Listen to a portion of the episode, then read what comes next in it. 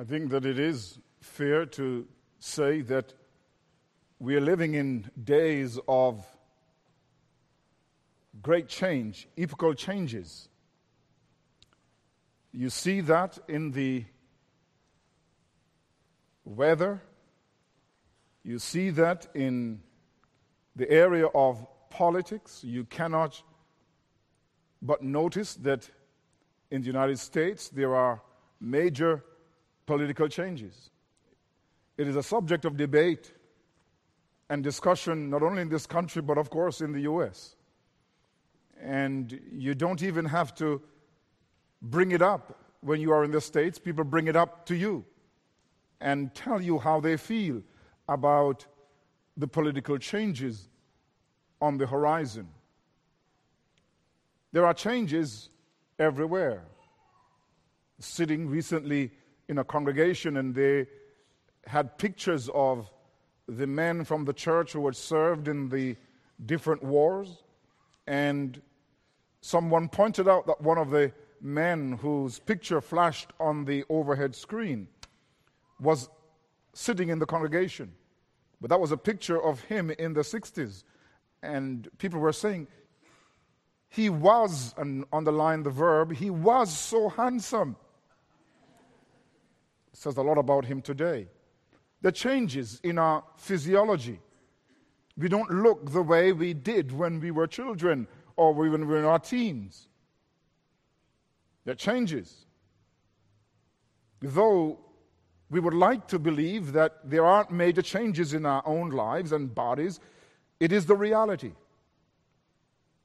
So in a world of political and social changes, a world where we experience personal change, there comes a word which I think is relevant for our times from the writer of Hebrews. And in chapter 13 and verse 8, which I want to fast forward as we have been looking at this book, but I want to fast forward just for today to reflect upon Hebrews 13 and verse 8. Jesus Christ is the same yesterday, today, and forever.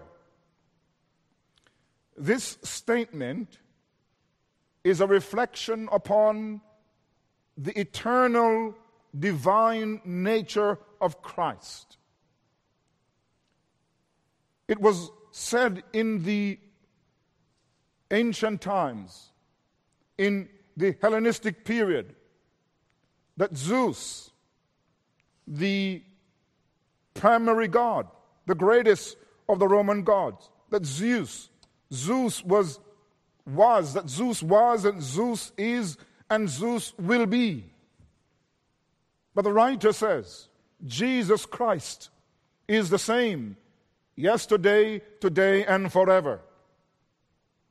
It's an interesting description because in the book of Revelation in chapter 1 and verse 8, the writer could say of God, I am Alpha and Omega, the beginning and the end, says the Lord, who is and who was and who is to come, the Almighty.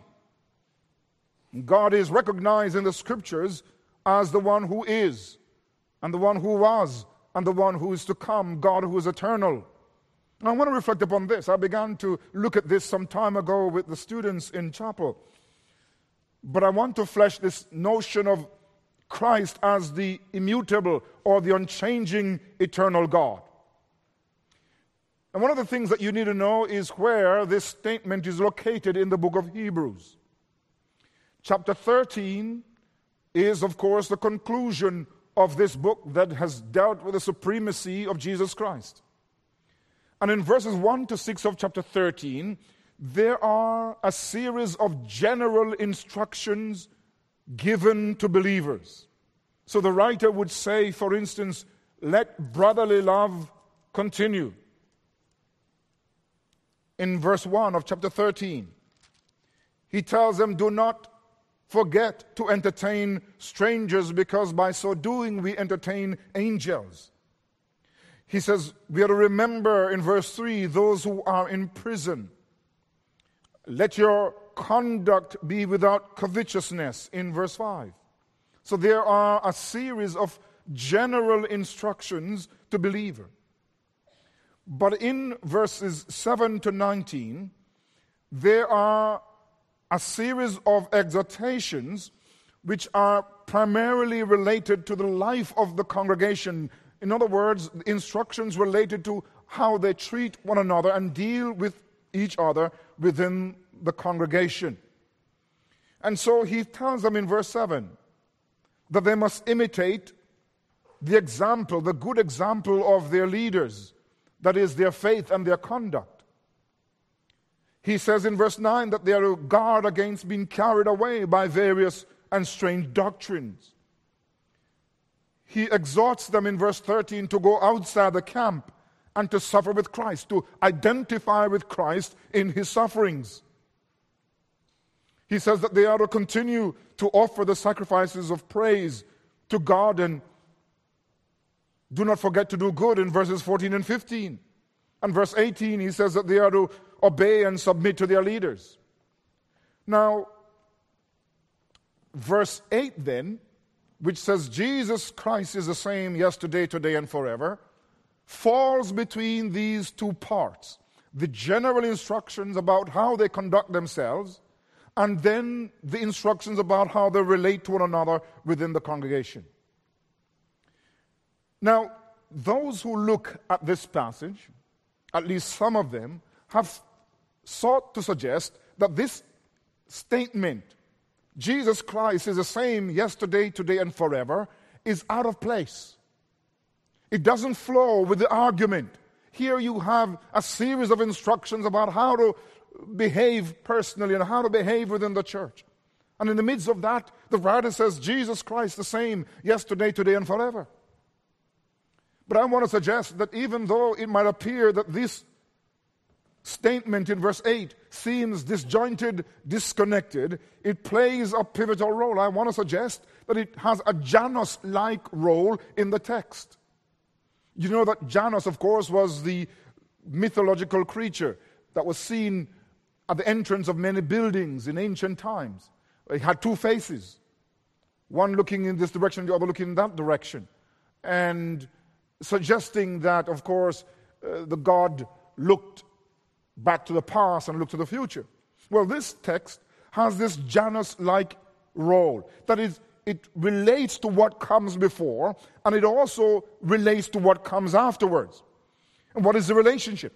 Well, it sits there in the passage because the writer in verse 7 has told them that they are to remember those who rule over them, those who had spoken the word of God to them, and that they must follow their faith and consider the outcome of their conduct.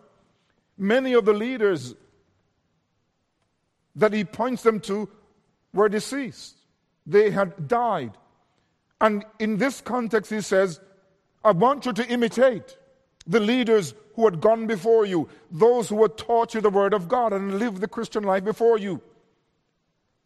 But ultimately, the model that I want you to follow is Jesus Christ, who is the same yesterday, today, and forever. That he is the unchanging one. The leaders may have lived before you. They may have given you godly examples. They may have passed on. But Jesus remains the same. He is the same yesterday, today, and forever.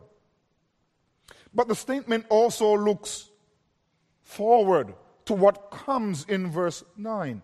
Here, there were believers in this church to which the writer addresses this letter who were being tempted to turn aside to false teachings, to turn back to Judaism. And so he says to them, Jesus Christ is the same yesterday, today, and forever. The same Christ that you received, the same body of teaching you receive from your leaders. Regarding Christ and his work, that remains true because Christ is unchanging.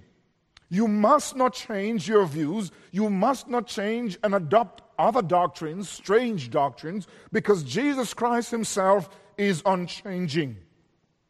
He is the same yesterday, today, and forever. But what do we make of this statement? How do we understand this statement and its significance? Let me offer at least three things we have to take away from the statement about Christ's immutability, his unchanging nature. First of all, the statement, Jesus the same yesterday and today and forever, means he is unchanging in his eternal perfection or his eternal being. The name Jesus Christ appears in the letter here and on two other occasions in Hebrews.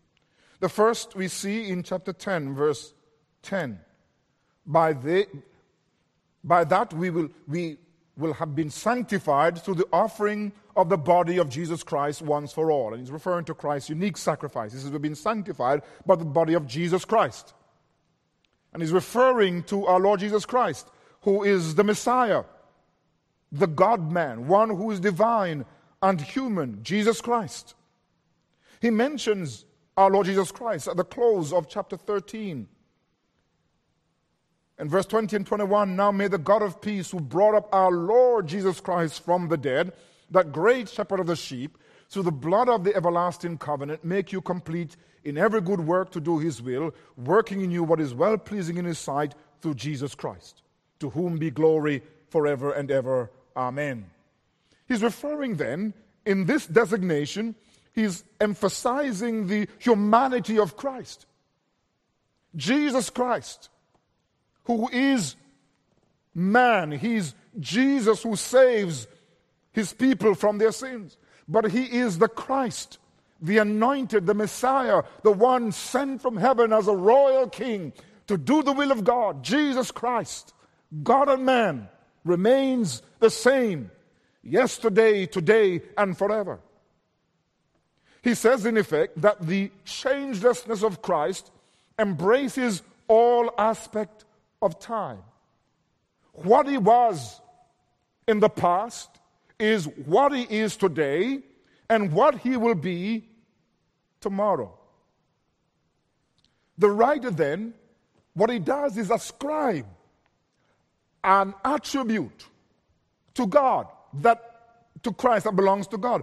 He ascribes what we call the incommunicable attribute of changelessness, immutability that is found in God to the Lord Jesus Christ.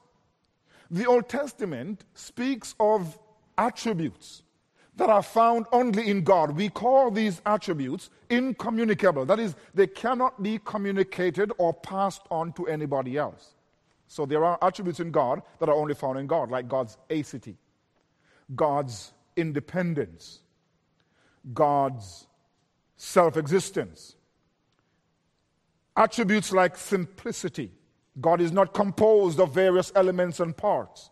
We talk about human beings as flesh and blood and body and soul and so on.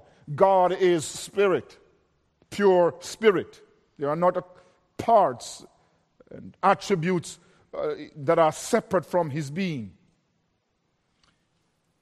We think of incommunicable attributes like infinity. God is infinite in power and in space, in terms of space and time. God is infinite. These are some of the incommunicable attributes. But there are other attributes that are found in God that are found in man. So God is holy, and men can live holy lives. There is love in God, and love is found in man. These are communicable attributes because they can be communicated. Well, the writer now, here in verse 8, is attributing an incommunicable attribute, an attribute found only in God, to Christ. Jesus Christ is the same yesterday, today, and forever. And I began by telling you that the writer John in Revelation says that our Lord is Alpha and Omega, the beginning and the end, the one who was, the one who is, and the one who is to come. He speaks about God who is eternal and unchanging in his nature. And the writer takes this language of Christ, eternal and unchanging, one that has been used of God, and applies to Jesus.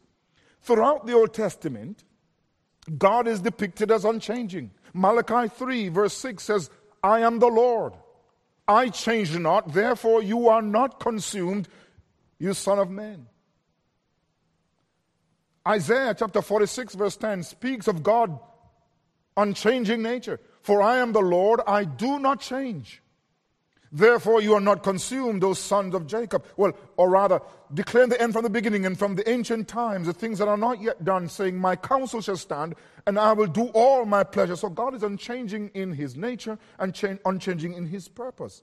James 1:17 says, every good and every perfect gift is from above and comes down from the Father of lights, with whom there is no variation or shadow of turning. See, God in his person is free from all becoming. And I've said this, and I must repeat this, God does not have potential. God does not have potentiality.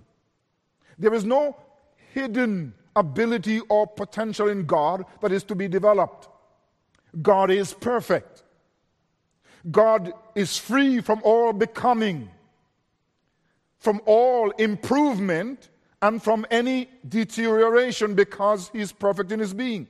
He cannot change then for the better, because God is perfect, nor can he change for the worse. All cause and all reason for change are lacking in God, who is perfect in his being. And the writer is importing this language of God's unchanging nature to Christ. Jesus Christ is the same yesterday, today, and forever. You see, this language of the changelessness of God, the immutability of God, has been criticized from different directions in the past. Decades ago, when process theology was in its heyday, it was led by Alfred North Whitehead. And Northhead was influenced by evolution and the theory of relativity.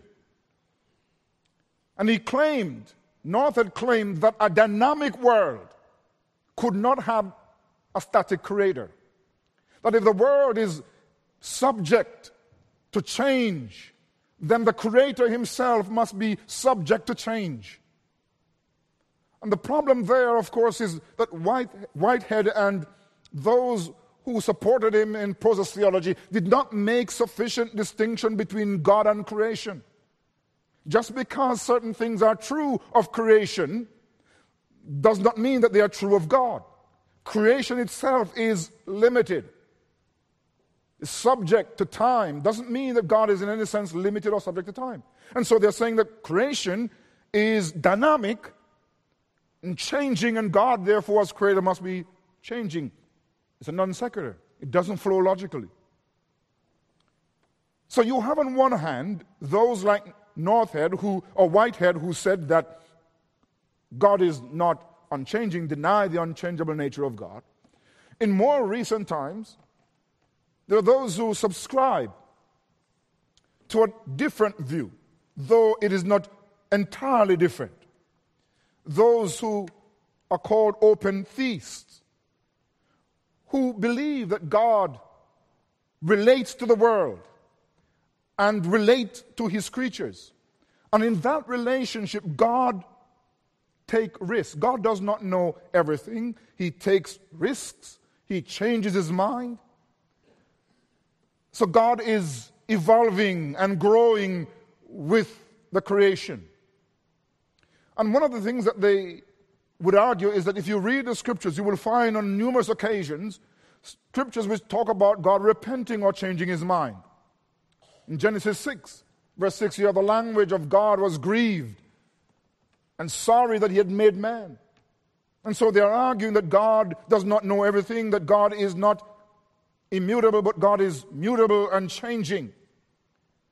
And as I've said on many occasions, we must distinguish between divine immutability and immobility. Divine immutability is biblical, immobility is a heresy.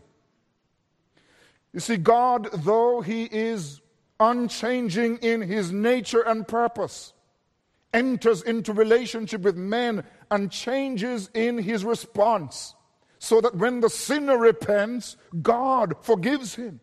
When the sinner sins, God is displeased. God is involved in a relationship with us. If we do good, he's glorified and pleased. If we do evil, he's displeased. God changes in his relationship with us. He changes his inaction. If God looked at evil and good in the same way and the same response, then he would not be a good God. But just because God changes then, is grieved by our sins, pleased by lives that are godly, does not mean that God's nature changes. God is still unchanging in all of his perfection. He's unchanging in his nature, unchanging in his purpose. The same truth then must be seen in Jesus Christ. He does not change in his character, in his being, or in his purpose. Now, some have argued that there is change because our Lord Jesus Christ became man. The Son of God became man. I want to suggest that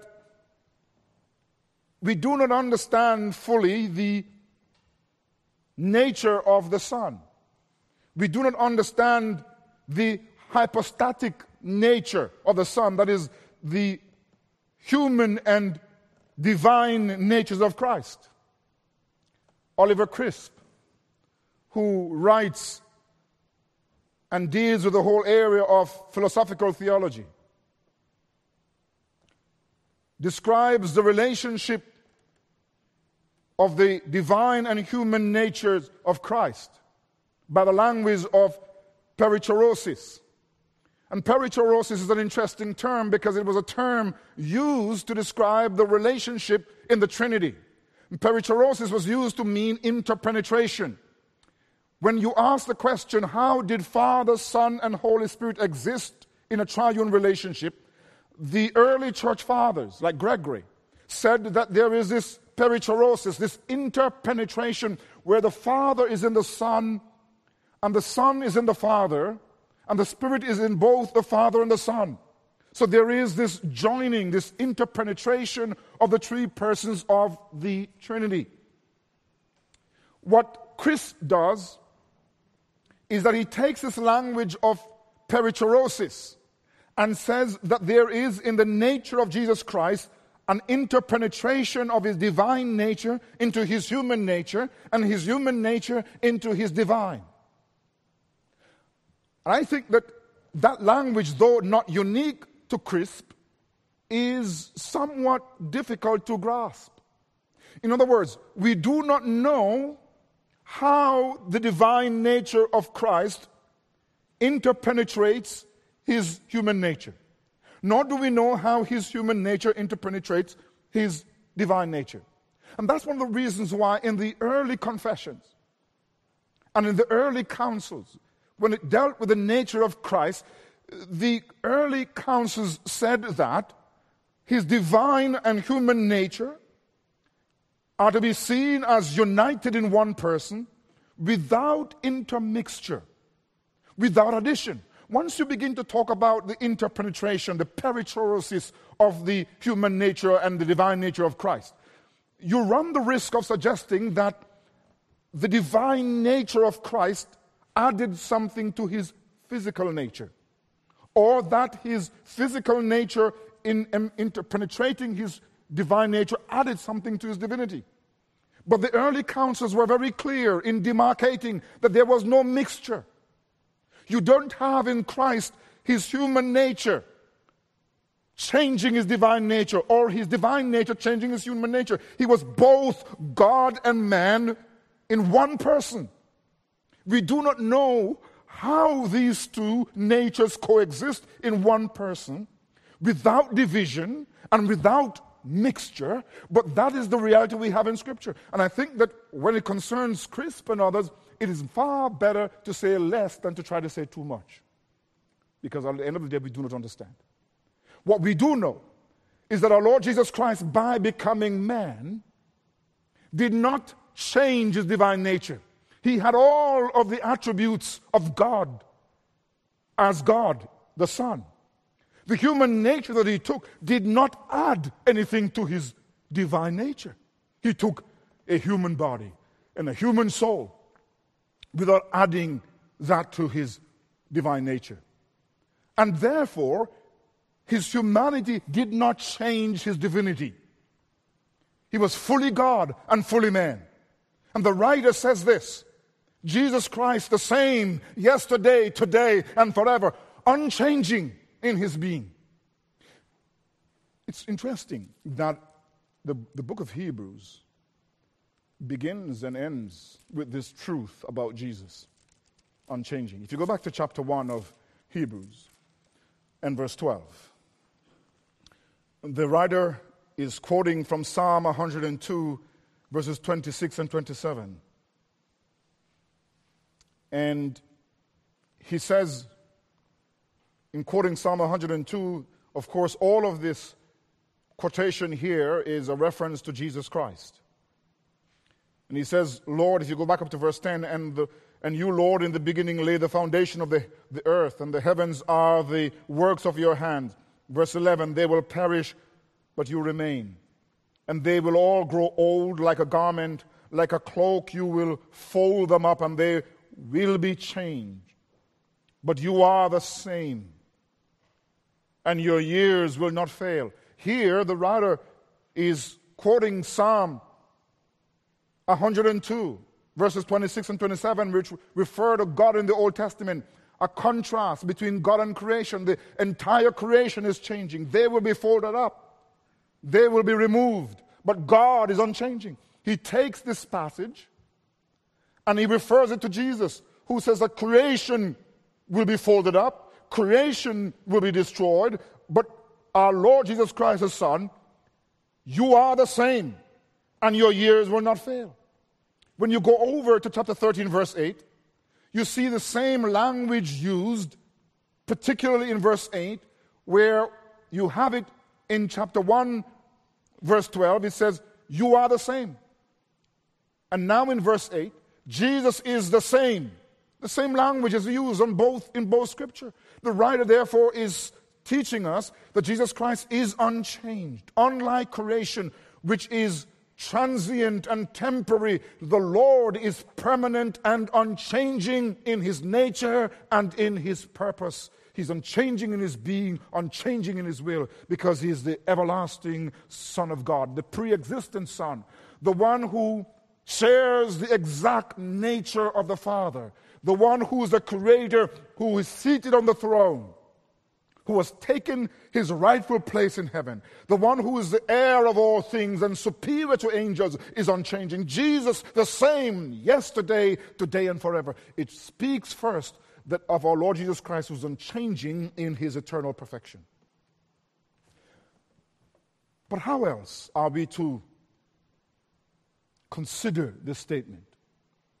Secondly, this Jesus the same yesterday, today, and forever means he's unchanging, not only in his eternal perfection as a divine Son, but he's unchanging in his eternal salvation.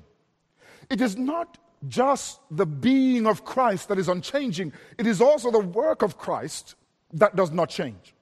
Jesus Christ the same yesterday, today, and forever. The book of Hebrews speaks about the unchanging nature of Christ's salvation. In chapter 5, verse 9, the author, the human author says, and having been perfected, Hebrews 5, verse 9, and having been perfected, he became the author of eternal salvation to all who obey him. And this eternal salvation involves a rescue, he says, from eternal judgment. In chapter 6, where he's warning believers to go on and to go beyond the elementary teachings of baptisms. He says they must go on beyond the elementary teaching of baptism, of laying on of hands, of resurrection from the dead, and of eternal judgment. You see, Christ is unchanging in his eternal salvation. And the salvation that he gives is salvation from eternal judgment. This is a point that I think needs to be remembered. But what awaits us is not a prison sentence.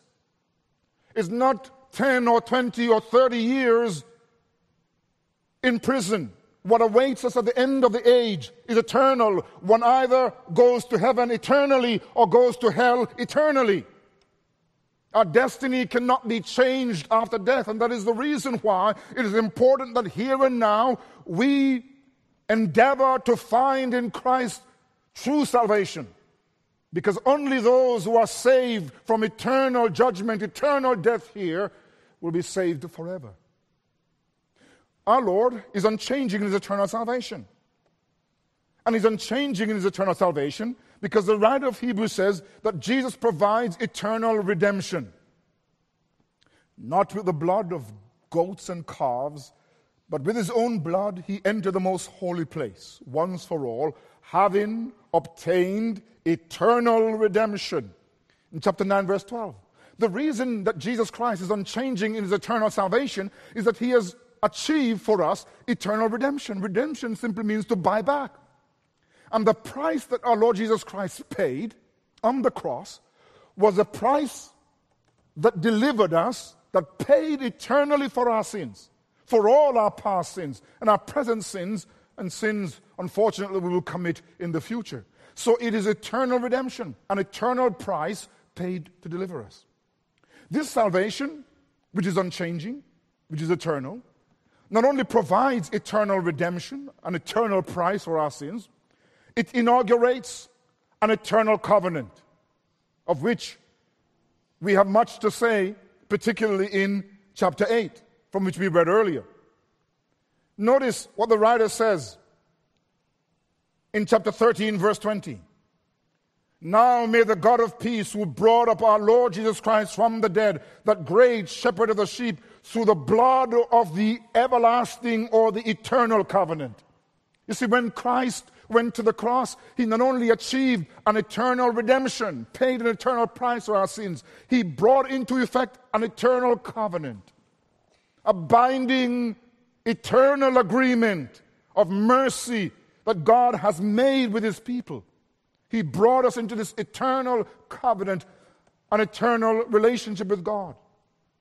And this eternal salvation that Christ has accomplished secures not only eternal redemption and an eternal covenant, it secures an eternal inheritance.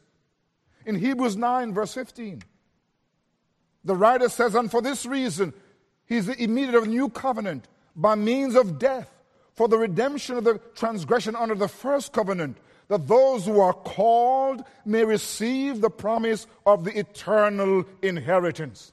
This is an eternal salvation, and Christ is unchanging. What I'm arguing is that the work of Christ on the cross, which secures redemption, which secures a new covenant, and which secures an inheritance in heaven, this salvation is forever, it's unchanged. The work of Christ on the cross that saves us, that binds us in covenant with God, and that guarantees an inheritance for us, that work on the cross is eternal and unchanging. It cannot be repeated. It's permanently valid.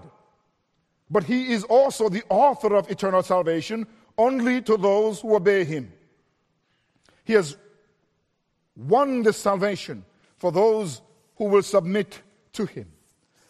But I must thirdly and rapidly say that Jesus Christ, the same yesterday, today, and forever, not only points to His immutability, His unchanging perfection as the Son of God. It points to His eternal salvation, which brings for us eternal salvation, an eternal inheritance. But it also points, Jesus Christ, the same yesterday, today, and forever, to His eternal intercession. The book of Hebrews makes constant reference to the fact that Christ is a priest, and a priest who descended from the order of Melchizedek in chapter 5, verse 6, and chapter 6, verse 20. That our Lord Jesus Christ in chapter 7, we're told this in verse 23 to 25. Also there were many priests, because they were prevented by death from continuing. But he, because he continues forever, has an unchangeable priesthood. Therefore, he is able to save to the utmost those who come to God through him, since he always lives to make intercession. Jesus Christ, you see, is unchanging in his divine perfection as God. He's unchanging in his eternal salvation, but he's unchanging in his ongoing intercession. That Jesus Christ possesses the power of an indestructible life. And because of that, he has been raised to heaven. And he continues today to intercede, to work for the good and for the advantage of his people, because his work has been accepted because of its permanent value. And so his intercession for us continues unabated. He's unchanging. Jesus Christ is the same yesterday, today, and forever. Unchanging in his perfection, unchanging in his salvation, and unchanging in his intercession. You and I are often at the mercy of changes. There is not much we can do to change many of the circumstances. We have been for years, in fact centuries, seeking the fountain of youth. We all want to find that magic pill that will erase all the wrinkles, cause our hair to grow back, and all kind of stuff. We want to reverse the process of aging. But there is no fountain of youth, no magic pill. Change and decay all around I see. But in the midst of a changing world, we who are changing beings have an unchanging Christ, who is the same yesterday, today, and forever. The same Lord who was on earth, who wept at the grave of Lazarus, who was moved to compassion when he saw the suffering of people. So he would change a few loaves of bread and a few fish to feed thousands. The same Christ who wept over Jerusalem. The same Christ who was moved to help those in need.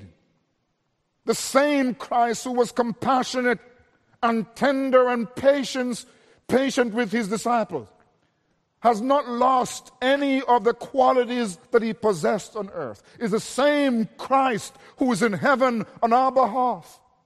And it means that you and I can come to a Christ who will never change, that he will always be there, because his life will never come to an end, because his character will never change, because his salvation will never change. We can be assured that in him we are secure, in him we have comfort. The same Christ who upholds the universe by his power is the same Christ who's in heaven. And so while around us we see changes, Christ remains forever the anchor of the soul, because he's unchanging. His same love, the same love he has for you, has been there from eternity. It will not change. The same power that he had from eternity is still there to work on your behalf. Christ is unchanging. And it means that you must find your comfort in him. You must not look at circumstances around you, but look to Christ, who remains forever the constant. His purposes are unchanging. His purpose to save you. His purpose to help you. His purpose to give you a hope and a future remain unchanged. But because Christ is unchanging, you and I are called upon to imitate him, to strive to be constant, to be faithful first in our relationship to God. Because Christ is unchanging in his devotion to you, you ought to be unchanging in your devotion to him. You are not to listen to discordant voices that seek to lead you aside to false doctrine. You ought to be constant in your love and constant in your devotion, constant in obedience, because Christ is constant to you. He works in his providence constantly for your good, and you ought to work in all the affairs of life to make him known and to be constant and faithful to him. You see, Christ is characterized by fixity of nature. And we must be people who are fixed in nature, faithful and loyal. But as I've said in the past, and I must repeat here, because Christ is unchanging, though it is a comfort for us, it is still a warning. It's a warning to those who do not follow him, who do not bow the knee and obey him. You see, the same Christ who the writer of Hebrews says is holy and undefiled and separate from sinners, the same Christ who demands righteousness and godliness and holiness, is the same Christ in heaven. The same Christ who would not accept ungodliness and sin on earth is the same Christ who does not accept ungodliness and sin in heaven. And that part of Christ remains forever the same. It means that you and I can never seek to live in sin and hope to please him. He will never lower his standards. He will never change his demands for godliness and for righteousness. And if you are an unbeliever, you must know that you can never please Christ until you first begin to live like him, until you surrender yourselves to the righteous Christ and seek by his power to live for him. Christ is unchanging in his nature, in his demand. The same requirements that have been there from the Old Testament regarding salvation remains the same. That the only way we can please God, the only way we can please Jesus Christ is by faith. You go back to the Old Testament and you take Abraham. It was by faith. And the major patriarchs, how did they please God? By faith. And it is only the only way in which we may live and please God is by faith, by resting on someone else than ourselves, by depending upon Christ. Depending upon his work on the cross, only by faith in Christ. You must turn from sin. You must trust in Christ because he does not change. You know, as parents, we become a bit softer when we get older. Things that alarmed us, disciplined our children for when we were in our younger days. When we get older with our grandchildren, we say, oh, don't worry about it, let Johnny play. You know, it's not too serious. We change. Our standards change. We are less severe, less demanding. But Jesus Christ is perfect in his holiness. And he is inescapable because he will not change with time. He will not die. His standards will not change. And because Jesus Christ is unchanging, you must take comfort that he will always be faithful to you. He will always be there for you. That his salvation will always be intact to save you. But you must also be careful lest you sin against him and refuse to surrender to him, for he is unchanging in his holiness. The soul that sin shall surely die. The wages of sin is death. But the gift of God is eternal life. These things do not change. So may the Lord Jesus Christ comfort you with his constancy, but may he move you to surrender to him, for he also is unchanging in his demands for us, for Jesus' sake. Amen.